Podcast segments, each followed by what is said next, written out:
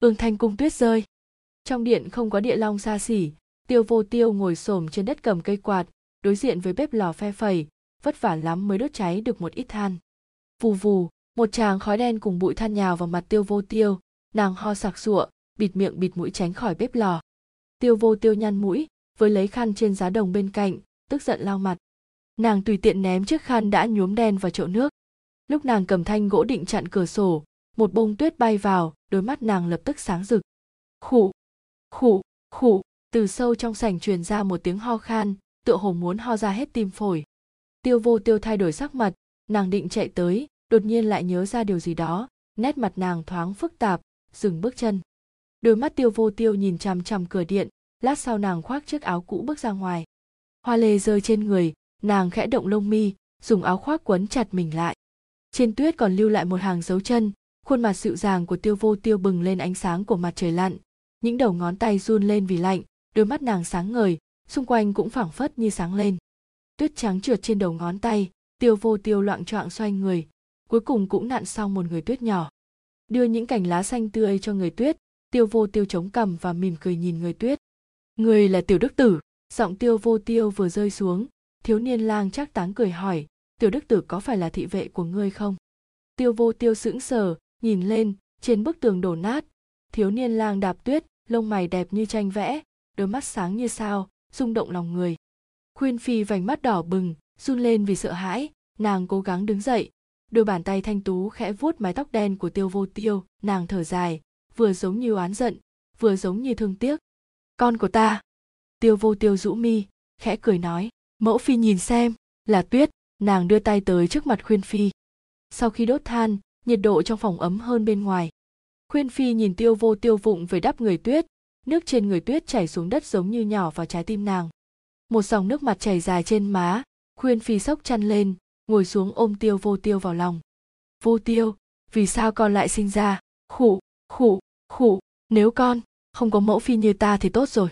Khụ khụ khụ khuyên phi không thấy vô tiêu phản ứng lại, cũng hiểu nàng đang nghĩ gì.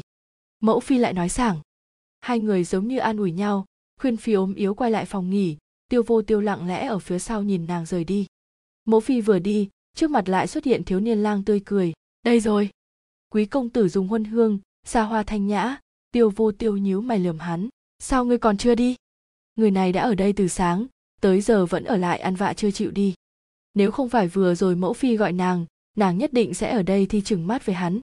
Tạ hoài duật nhìn bộ dạng của nàng bật cười, ta sẽ đi ngay nhưng, hắn ngập ngừng, tiêu vô tiêu nhìn hắn kỳ quái. Tạ hoài duật nhìn đôi mắt hạnh của tiêu vô tiêu, trong veo như nước, đen bóng không dính bụi trần. Hắn càng chắc chắn. Khuôn mặt như tuyết, hắn chậm chậm ôn nhu, nhưng ta muốn ngươi là muội muội của ta.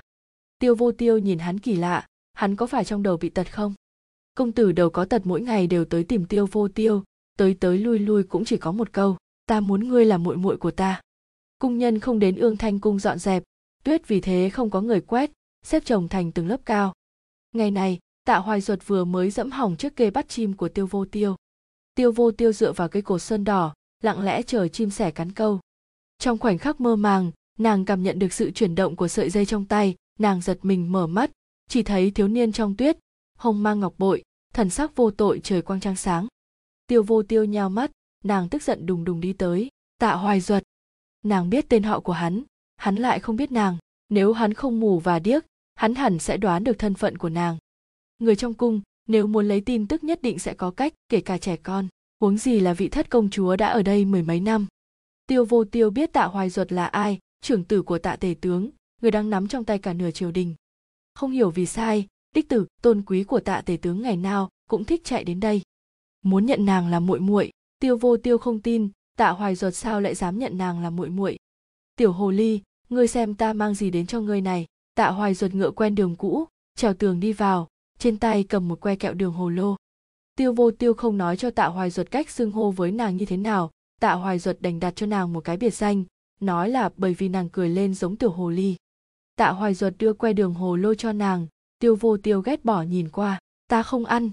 Hắn cười một cái, bám vào người nàng, cầm tay áo nàng quơ quơ. Ta vất vả lắm mới mang được tới đây tiểu hồ ly sao lại vô tình như vậy à? Thanh âm như ngọc va, rất sai lòng người. Tiêu vô tiêu nhảy dựng lên, giật lấy quai hồ lô trong tay hắn, lớn tiếng hét, đừng tới đây. Tạ hoài ruột chớp chớp mắt, đứng ngây người, giống như bóng ma trong từ hy viên, hắn chôn chân nhìn nàng. Ta làm sai gì sao? Hắn nghiêm mặt khó hiểu, hàng mi dài khẽ run, trong mắt hình như đã ngấn nước. Tiêu vô tiêu cũng trầm mặt xuống hỏi, ngươi tới đây rốt cuộc vì cái gì? Bởi vì ta coi ngươi như muội muội à tạ hoài duật không chút do dự. Thật sự chỉ là muội muội, tiêu vô tiêu hỏi lại. Hắn rất chắc chắn nói, thật. Tiêu vô tiêu nhìn hắn, không yên tâm, tại sao lại là ta? Tạ hoài ruột khoái miệng nhếch lên, khẽ cười dịu dàng, đang định nói nguyên nhân thì trong phòng truyền đến tiếng ho khan, sắc mặt tiêu vô tiêu lập tức thay đổi, đem kẹo đường hồ lô rúi lại vào trong tay hắn, quay người vội vàng đi vào trong. Nhìn bóng lưng nàng rời đi, tạ hoài ruột sững sờ trong giây lát. Nước đường ở kẹo hồ lô chảy xuống tay hắn lời nói giang dở của hắn vang lên. Bởi vì khi nhìn thấy ngươi, tựa như núi hoa nở rộ, người khác làm sao có thể? Trên mái hiên của ương thanh cung, trăng treo trên bầu trời, các vì sao cũng từ đó mà bay lên. Gió lạnh phả vào má, tiêu vô tiêu kéo áo khoác tạ hoài ruột quấn vào người mình. Khoảng cách giữa hai người càng gần hơn, nàng mảnh mai ấm áp, tạ hoài ruột kinh ngạc. Ngươi! Tiêu vô tiêu cười danh mãnh. Ta không phải muội muội ngươi sao? Cho ta mượn áo của ngươi, thì có gì hả? Tạ hoài ruột khịt mũi, thần sắc có chút kỳ lạ. Đột nhiên, tiêu vô tiêu nắm lấy cánh tay hắn, phấn khích chỉ lên trời, nhìn kia tạ hoài ruột nhìn theo hướng tay nàng pháo hoa lộng lẫy nở rộ trên bầu trời sao, giống như mang theo tiên nữ tới. Năm tháng thay đổi, hắn giờ đã lẻn ra ngoài cùng nàng ương thanh cung ngắm pháo hoa. Trời về trưa thời tiết cũng không quá lạnh, tiêu vô tiêu dẫn theo cung nữ tố la đi dạo trong cung. Tố la là nha hoàn hồi môn của khuyên phi nàng so với khuyên phi nhỏ hơn vài tuổi, mấy ngày trước nàng tới phòng dệt phụ tiểu tỷ muội chút việc, vì vậy nàng mang về được chút đồ đông. Người tới người đi, chỉ có tố la là vẫn luôn ở bên cạnh khuyên phi, có thể nói, nếu không có nàng, tiêu vô tiêu cũng không thể lớn lên. Hai người hiện tại đi ngự dược phòng lấy ít thuốc, khuyên phi gần đây sức khỏe không được tốt, tâm tình rối loạn biểu hiện ra mặt. Vốn dĩ tố la quay về là chuyện tốt, nhưng tiêu vô tiêu lại phát hiện ra, tạ hoài ruột gần đây không lui tới nữa nàng thất thần ở đó, tố la phải lớn tiếng gọi nàng mới định thần lại. Tố la cô cô, làm sao vậy? Tố la sắc mặt do dự, mãi sau mới nói, thất công chúa, kỳ thực, hôm nay ta về không phải để đi bốc thuốc. Nghe vậy, tiêu vô tiêu nhíu mày, sau đó lại nhanh chóng nắm lấy tay tố la cười nói, tố la cô cô, người đang đùa cái gì vậy? Ai ngờ tố la lại quỳ xuống, buồn bã nói, thất công chúa, thánh thượng muốn gặp người. Tiêu vô tiêu lẳng lặng nhìn tố la cũng không biết nhìn bao lâu, nàng nâng tố la dậy. Phụ hoàng muốn gặp ta ta vui còn không kịp, tố la người làm sao vậy? Mau dẫn ta đi đi. Tiêu vô tiêu thay đổi lạnh nhạt. Ai mà không biết, man gì tiếp cận lạc triều bại lụi, gần đây đang có sứ giả vào cung thương nghị việc công chúa hòa thân. Thất công chúa? Tố la hoảng sợ, lại quỳ xuống. Nô tỳ không có ác ý, nô tỳ chỉ nghĩ như vậy công chúa mới có thể thoát khỏi ương thanh cung, cho nên mới thỉnh cầu thư quý phi nô tỳ chỉ muốn tốt cho người. Tố la nói không sai, nàng là hài tử của khuyên phi, nếu ngạch nương nàng chết, nàng sớm muộn cũng phải chôn cùng. Hòa thân, đối với người khác giống như đi vào hang cọp, giờ đối với nàng mà nói, là đường sống. Tiêu vô tiêu ánh mắt buồn bã. Đương kim thiên tử đối diện với nữ nhi sắp đi hòa thân ở nơi xa xôi của mình, thần sắc nhàn nhạt, chỉ nói một câu. Đưa theo mẫu phi của ngươi dọn ra khỏi ương thanh cung. Hắn trong lòng chỉ nghĩ tới khuyên phi đến nỗi nữ nhi của hắn đây có hay không cũng không quan trọng. Tiêu vô tiêu còn tưởng thư quý phi kia ở bên hắn tính toán cái gì mới khuyên hắn, để nàng đi hòa thân. Hóa ra hắn chỉ là muốn lợi dụng chuyện thất công chúa đi hòa thân để đuổi khuyên phi ra khỏi ương thanh cung. Như vậy cũng chỉ là chuyện nhỏ thôi. Vân hoa cung có lan can bằng ngọc chạm khắc, xa hoa lộng lẫy. Hàng ngày, khuyên phi sẽ nắm tay tiêu vô tiêu, dắt nàng đi dạo giải sầu. Rời khỏi ương thanh cung, khuyên phi dường như không còn bộ dạng ốm yếu như xưa nữa cũng không còn toan tính muốn bóp chết nữ nhi của mình. Khuyên phi luôn coi tiêu vô tiêu như đứa trẻ lên ba, đi tới đâu cũng dắt tay nàng. Chỉ khi có người đến dạy nghi thức cho tiêu vô tiêu, khuyên phi mới ôm chặt nữ nhi bày ra vẻ mặt bi thương. Vô tiêu, người phải ngoan phải ngoan. Nhưng nàng chưa bao giờ nói vô tiêu ngươi không cần phải đi hòa thân. Mà thiên tử luôn đứng từ xa, lặng lẽ quan sát khuyên phi. Mùa xuân tháng ba, hoa đào vẫn còn nở. Tiêu vô tiêu ngồi trên cao, dựa vào lan can cung nhân vân hoa cung theo mệnh chỉ vây quanh hầu hạ khuyên phi, không ai để ý thất công chúa đã đi đâu. Chỉ có khuyên phi để ý, nhưng đôi khi nàng cũng sẽ quên mất. Tiêu vô tiêu vươn tay chạm vào cành lá cây cổ thụ, nhìn hoa đào phía xa, chậm rãi cúi đầu mỉm cười. Cành cây đột nhiên lắc lư, lá rụng đầy trên đất. Tiêu vô tiêu ngẩng đầu kinh ngạc. Công tử kia đứng trên cây, ánh mắt như sao sáng tràn đầy lo lắng. Tiêu vô tiêu cuối cùng cũng nghe thấy giọng hắn. Ta đã đợi ngươi một tháng. Tiêu vô tiêu nhớn mày ta đã dọn tới đây lâu rồi. Hắn ấy thế mà lại không phản bác lại thái độ thờ ơ của nàng, bối rối nói người là thất công chúa người sẽ đi hòa thân. Tiêu vô tiêu vịn vào lan can, váy áo nàng tung bay, mang theo ý cười, bàn tay ngọc vươn về phía tạ hoài duật. Hắn theo bản năng nắm lấy tay nàng. Đứng trên cành cây, hắn ngẩng đầu nhìn nàng nàng cúi đầu, lọn tóc đen xóa xuống mặt hắn, mang theo hương thơm. Tiểu hồ ly muội muội của ngươi sắp gả đi, không cần phải sống một mình trong cung này nữa không phải nên vui sao? Nhìn nụ cười của nàng, tạ hoài giật nghĩ, hắn làm sao có thể vui vẻ nổi?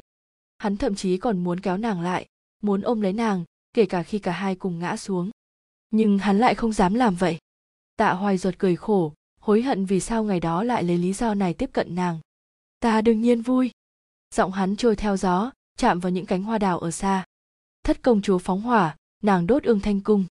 Không ai biết tại sao nàng làm như vậy một ngày trước khi sứ giả đến, nàng nói muốn đi thăm ương thanh cung cung nữ để nàng đi. Ương thanh cung bốc cháy, thất công chúa cũng biến mất. Người ta cho rằng thiên tử sẽ tức giận, nhưng hắn chỉ nói một câu, ta biết. Sau đó an bài cửu công chúa thay thất công chúa đi hòa thân. Người ta nói, ban đầu thiên tử muốn cửu công chúa đi hòa thân. Khuyên phi bệnh nặng, qua đời vào tháng năm. thái y nói người là vì chuyện của thất công chúa, bi thương quá độ. Thiên tử ôm thi thể nàng khóc suốt đêm sau đó lệnh tất cả cung nhân vân hoa cung chôn cùng. Không ai biết rằng, đích tử của tạ tể tướng bị đâm trọng thương, hôn mê bất tỉnh. Tin tức truyền ra ngoài chỉ nói hắn bị nhiễm phong hàn. Tạ hoài duật muốn ngăn cản tiêu vô tiêu, muốn cứu tiêu vô tiêu. Hắn cho rằng nàng vì nhàm chán, nhưng sự thật lại không phải vậy. Tiêu vô tiêu đứng trong biển lửa nhìn hắn, khóe miệng khẽ cười, lao tới dùng dao găm vào tim hắn. Tạ hoài duật không biết nàng có cố ý hay không. Thánh thượng phải thái tử đi điều tra thánh thượng bây giờ chấp chính càng ngày càng không được lòng, tính tình hắn thay đổi thất thường, mà thân thể cũng ngày một giảm sút. Người trong triều biết rõ, bọn họ lẳng lặng đứng thành hàng về phe thái tử. Sau khi tạ tể tướng từ tướng vị, hắn không để trường tử thế chỗ mà để cho thứ tử nhậm chức. Bởi vì tạ hoài duật bây giờ là đứa trẻ bệnh tật, hắn không thể làm việc quá sức. Không vào triều làm quan, tạ hoài duật làm môn khách của thái tử. Hắn từ đầu là thư đồng của thái tử, thường xuyên ra vào cung. Giờ tuy không phải chức quan gì lớn nhưng cũng không thể coi thường. Hắn mặt lạnh như ngọc, đứng trên thuyền y phục tung bay, giống như bạch hạc, vô cùng lạnh lùng. Mây trắng nhẹ bay, chim én xíu rít. Nơi xa có tiểu cô nương đứng trên thuyền, cười nói vui vẻ, linh động hoạt bát. Tạ hoài ruột dường như chưa từng nghe thấy, cầm bình rượu đổ xuống sông. Hai chiếc thuyền va vào nhau, hắn đột nhiên ngước mắt lên nhìn cô nương đeo màn che đang đứng trước mũi thuyền. Màn che trắng mơ hồ, tim tạ hoài ruột loạn nhịp. Bởi vì cơ thể suy nhược nước da hắn tái nhợt, đôi mắt luôn âm u lúc này chợt sáng lên, tươi cười như gió xuân, cao giọng hỏi. Cô nương là ai? Tiêu vô tiêu trầm mặc thật lâu, mỉm cười đáp hắn. Tiểu hồ ly. Ngươi ngươi có khỏe không? Trường tử nhà tạ gia vốn lạnh lùng lãnh khốc trong mắt thế gian lúc này run lên, khẩn trương căng thẳng. Tiêu vô tiêu bưng trà cho hắn, người lúc nào cũng hỏi những câu nhàm chán. Tạ hoài ruột sững sờ một lúc, sau đó như chút được gánh nặng, khôi phục lại nụ cười nhẹ nhõm sau đó hắn dừng lại, nghĩ gì đó, khuôn mặt nhanh chóng tối sầm. Ngươi một mình sống như thế nào? Có phải ngươi, có phải đã gả cho ai rồi không? Lời này, hắn không dám nói ra. Tiêu vô tiêu liếc mắt nhìn hắn, gõ nhẹ lên chán ta sống một mình. Tạ hoài duật khẽ mím môi mỏng. Người một mình sống như thế nào? Một cô nương không nơi nương tựa, lại là thất công chúa bỏ trốn. Nàng ở dân gian sống như thế nào? Tiêu vô tiêu dừng lại một chút, không buồn không vui. Bệ hạ nhớ ta tiêu vô tiêu không tin tạ hoài duật. Không có lý do gì, nàng chỉ đơn thuần là không tin thôi. Nàng biết, nàng giống phụ hoàng. Nàng cố chấp, nàng sẽ làm tổn thương người mình yêu. Nàng muốn tạ hoài duật yên bình ở bên nàng. Tạ hoài duật gặp lại nàng, nụ cười giống như khi còn là thiếu niên, đem khối ngọc bội rúi vào tay nàng. Đây là, tạ hoài duật xoa đầu nàng, cho tiểu hồ ly. Hắn quay người lại, tiêu vô tiêu lặng lẽ nhìn theo. Vị nam có rất nhiều huyện lệnh thái thú không an phận sau lưng họ là tam hoàng tử, thậm chí bọn họ muốn mượn cơ ám sát thái tử. Sát thủ đông, tạ hoài duật dẫn mọi người chạy đến một vách đá. Hắn đã dẫn những kẻ truy đuổi đến đây, bên phía thái tử vì thế sẽ bình an. Chỉ là hắn. Tạ thiếu gia, người không biết tốt xấu, đừng trách chúng ta nhẫn tâm, biết mình bị lừa, tên sát thủ cầm đầu phẫn nộ. Đao trong tay hắn còn chưa kịp chém xuống, một mũi tên đã lao đến. Tiêu vô tiêu bước ra từ trong rừng, tay cầm cung tên, trong mắt có ý cười khí chất bừng bừng. Mấy tên sát thủ không dám lại gần, đứng quay lại thành một nhóm. Chúng nhìn mặt nữ tử này, có chút hào hào giống thiên tử. Tiêu vô tiêu bước đến bên tạ hoài duật, nghiêng đầu cười khúc khích. Tạ hoài duật lúc này mới nhìn rõ nàng, nhưng đây cũng không phải lần đầu tiên. Có phải hắn từ lâu đã biết rồi không? Bọn sát thủ ngây người một lúc, nhìn phản ứng của hai người họ, thì lại càng phẫn nộ. Chúng nhất định phải giết chết đôi nam nữ này. Tiêu vô tiêu không hề sợ hãi, phụ hoàng đã sớm an bài quân cứu viện rất nhanh sẽ tới, xử gọn đám này. Nàng đến đây, để chết cùng tạ hoài duật. Nàng không muốn cứu tạ hoài duật. Chỉ là, tạ hoài duật bất ngờ ôm lấy eo nàng, kéo nàng vào lòng, nhảy xuống vách núi. Nàng ở trong lồng ngực hắn kinh ngạc.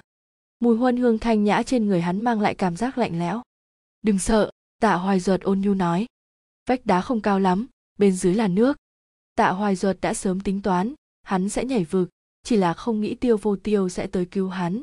Trong lòng hắn giờ tràn đầy vui mừng. Thì ra nàng cũng thích hắn. Hắn lần đầu tiên ôm nàng vào lòng, lại là cùng nàng nhảy vực. Sau khi tỉnh lại, tạ hoài duật cho rằng tiêu vô tiêu sẽ sợ hãi, nhưng không ngờ đôi mắt hạnh của nàng lại khẽ cong lên, giống như tuyết trong mắt tiểu hồ ly đã tan.